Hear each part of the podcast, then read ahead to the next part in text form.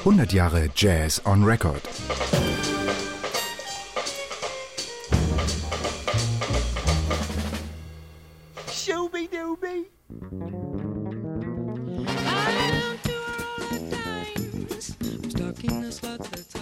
Ich bin Gabriele Hasler und möchte euch erzählen von einer Platte, die mich in den frühen 80er Jahren tief beeindruckt hat.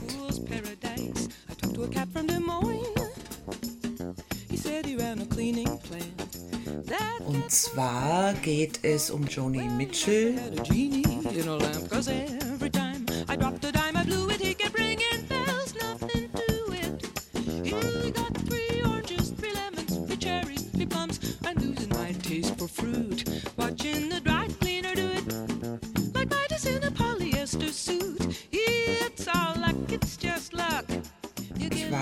In meinen eigenen frühen 20ern und hatte gerade so den Jazz für mich entdeckt als Sängerin und Komponistin und war sehr stark auf der Suche nach Vorbildern. Und natürlich habe ich mich ganz doll auseinandergesetzt, beschäftigt mit den großen amerikanischen Jazzsängerinnen wie Ella Fitzgerald, Sarah Vaughan habe aber auch begriffen, dass das für meine eigene Arbeit als äh, weiße deutsche Musikerin, ich konnte da keine Vorbildfunktion für mich entdecken. Es war nichts, was ich, was ich kopieren oder übernehmen konnte oder wollte.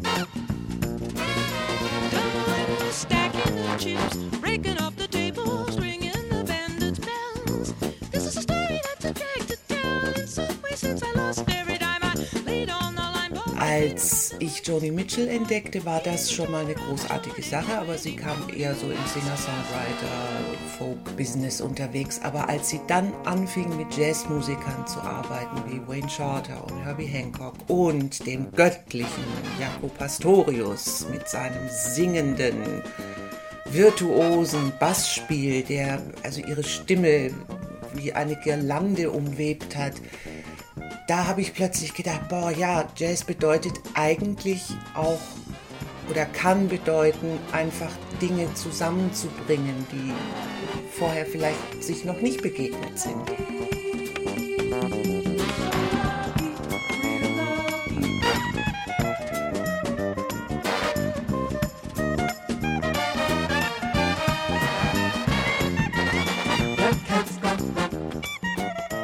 Finde auch die Themen, die, über die sie schreibt, über die sie erzählt, die Geschichten, die sie erzählt, es war für mich einfach auch eine Offenbarung, mal keine Liebestexte oder irgendwelche sentimentalen Schmonzetten, sondern da geht es um einen Typen, den sie in, in, in Spielhallen beobachtet, wie er einfach nach und nach alle Jackpots knackt und sie, äh, sie verliert immer und er weiß aber, wie es geht.